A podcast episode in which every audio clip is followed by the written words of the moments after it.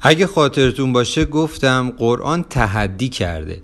یعنی اینکه ادعا کرده کسی مثل این رو نمی‌تونه بیاره یه جا گفته یک آیه یک سوره یا اگه تونستید یک کلمه یا یک کتاب شبیه این بیارید. و مسلمون ها این رو معجزه قرآن می‌دونن که کسی نمی‌تونه شبیه اون رو بیاره.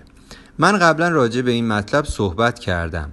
حالا ببینیم خود قرآن راجع به این مطلب چه اعترافی می‌کنه. گویا زمان محمد عده بیشتری ادعای پیامبری داشتند و به اونها هم آیه های نازل می شده اونها می گفتن که جهنم فقط یه چند ماه بیشتر نیست و مابقیش همش بهشته. وقتی هم محمد بهشون می‌گفته که بیاید به قرآن من ایمان داشته باشید اونها می‌گفتن نه ما به چیزی که به خودمون نازل میشه ایمان داریم نه به قرآن تو. قرآن هم در سوره بقره آیه 79 تا 91 به این مسئله اعتراف کرده و مفصل راجع بهش صحبت کرده.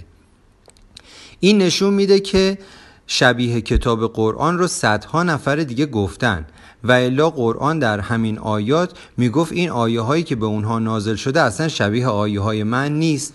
فقط برای دفاع از خودش گفته وای به حال چیزهایی که اینها نوشتند و وای به حال کسایی که این آیه ها رو آوردند. همین.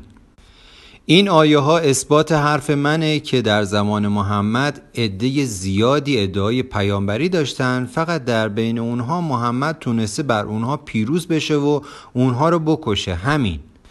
دقیقا مصداق موسا و جادوگر هاست حالا در اون زمان موسا در قبال جادوگرها یک جادوی گندهتری انجام میده و بر اونها پیروز میشه اما در زمان محمد نه معجزه‌ای در کار بوده نه چیزی فقط به زور چمشیر به اونها پیروز میشه.